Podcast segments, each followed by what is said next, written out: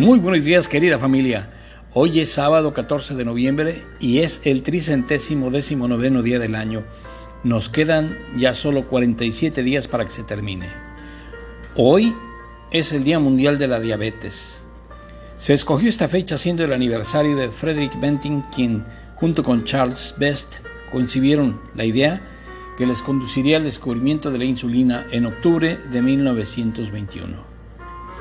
¿Qué es la diabetes? Es una enfermedad crónica e irreversible del metabolismo en el que se produce un exceso de glucosa o azúcar en la sangre y en la orina. Es debido a una disminución de la secreción de la hormona insulina o a una deficiencia en su acción. El enemigo silencioso la llaman, pero sí tiene síntomas. Por ejemplo, aumento de la sed y de la micción, fatiga, visión borrosa, pérdida de peso inesperada, aumento del hambre, llagas de curación lenta e infecciones frecuentes, encías rojas e inflamadas, hormigueo o entumecimiento de las manos o de los pies. El Día Mundial de la Diabetes se creó en 1991 como medio para aumentar la concienciación global sobre la diabetes. Es una oportunidad perfecta para dirigir la atención del público hacia las causas, síntomas, complicaciones y tratamiento de esta grave afección que se encuentra en constante aumento en todo el mundo. Concienciación, ya lo dije bien. Frase célebre, no necesito de azúcar para vivir una vida dulce. ¿Qué efemérides tenemos el día de hoy? Las nacionales, pues que en 1892 nació en la ciudad de San Luis Potosí Jesús Silva Herzog, escritor, historiador y economista. En 1974 la Cámara de Diputados aprobó la igualdad jurídica de la mujer, imagínense nomás.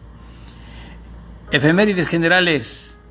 En el año 1152 a.C., en el antiguo Egipto, en tiempos del faraón Ramsés III, ocurrió la primera huelga laboral de la historia ocurrida en las obras del Valle de los Reyes. No les querían pagar en el 684, en la Hispania visigoda, actualmente ahora España, se inició el decimocuarto concilio de Toledo.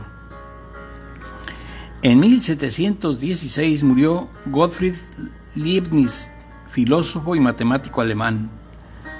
En 1765 nació Robert Fulton, constructor del primer barco a vapor comercial.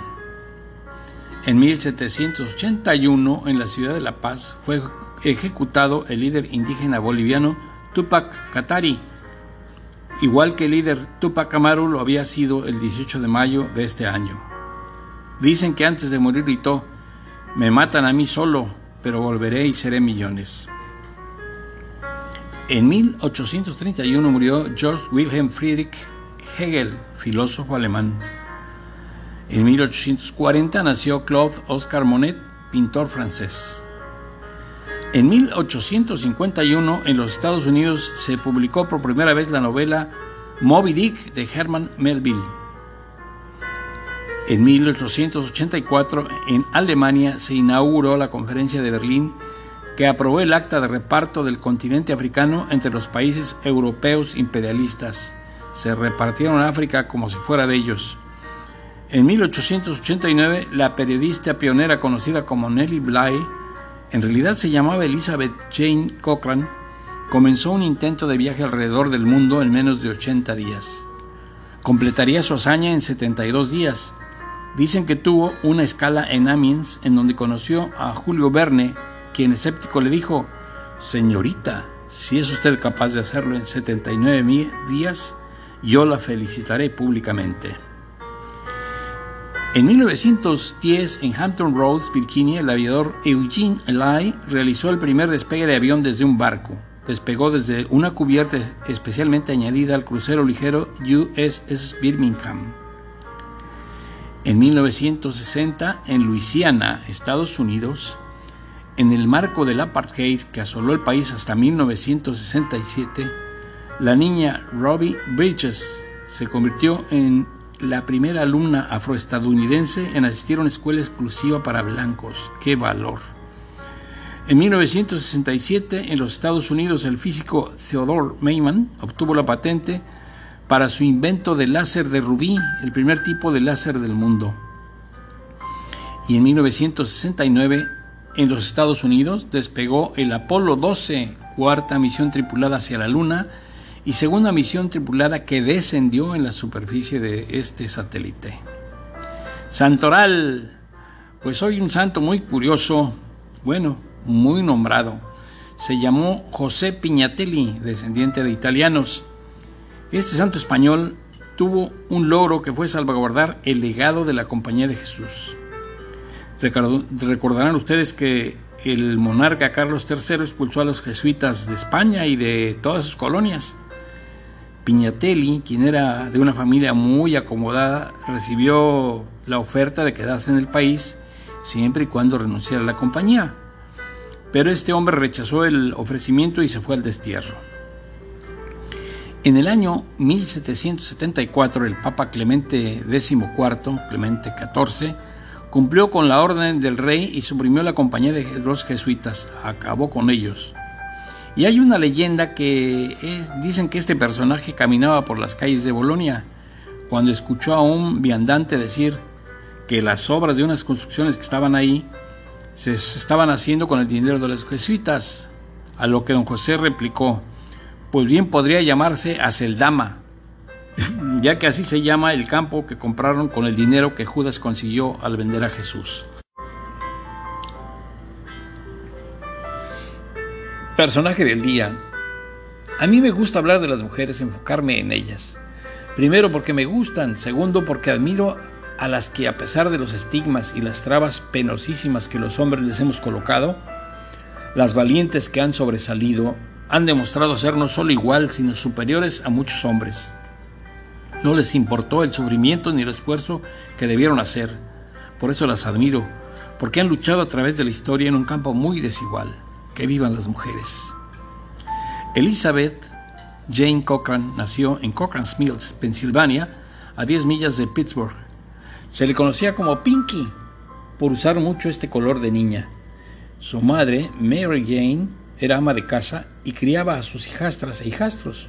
Su padre, Michael, era un modesto peón y trabajador de los molinos.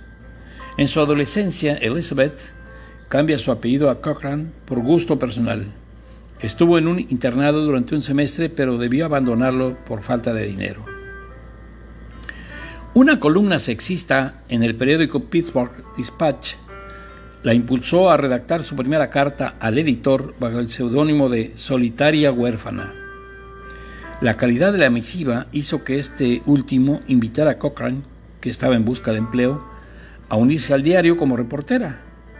El mismo editor fue el que le dio a Pink el seudónimo de Nellie Bly, en honor al personaje de la canción del mismo nombre de Stephen Foster.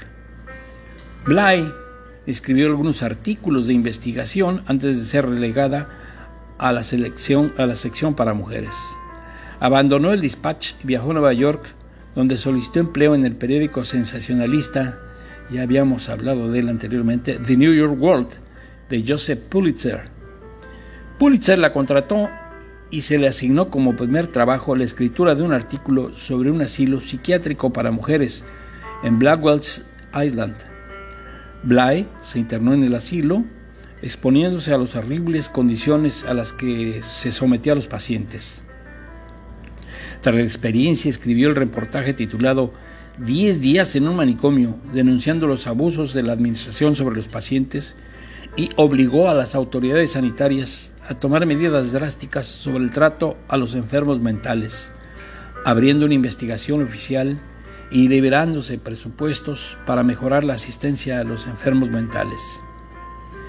Este tipo de periodismo encubierto eventualmente se convertiría en su estilo particular, además de su visión feminista del mundo, que le permitió aportar otra perspectiva a sus artículos y ser la pionera al embarcarse en proyectos hasta entonces reservados a los hombres. En su viaje alrededor del mundo visitó Inglaterra, Japón, China, Hong Kong, el lugar donde vivió Julio Verne, Brindisi, Colombo y San Francisco. Había circunnavegado el globo casi todo el tiempo sola, sin la compañía ni protección de un solo hombre, lo que llegó a inspirar a las mujeres occidentales. Elizabeth Pink Cochrane murió a los 57 años de neumonía. Está enterrada en el mismo cementerio que otra famosa periodista que fallecería en 1929, Elizabeth Bisland, quien compitiera con Bly en la Vuelta al Mundo. Pues honor a estas mujeres aguerridas. Es cuanto, mi querida familia, les mando un fuerte abrazo, les deseo lo mejor para este día, este sabadito alegre, y nos vemos mañana. Hasta la vista.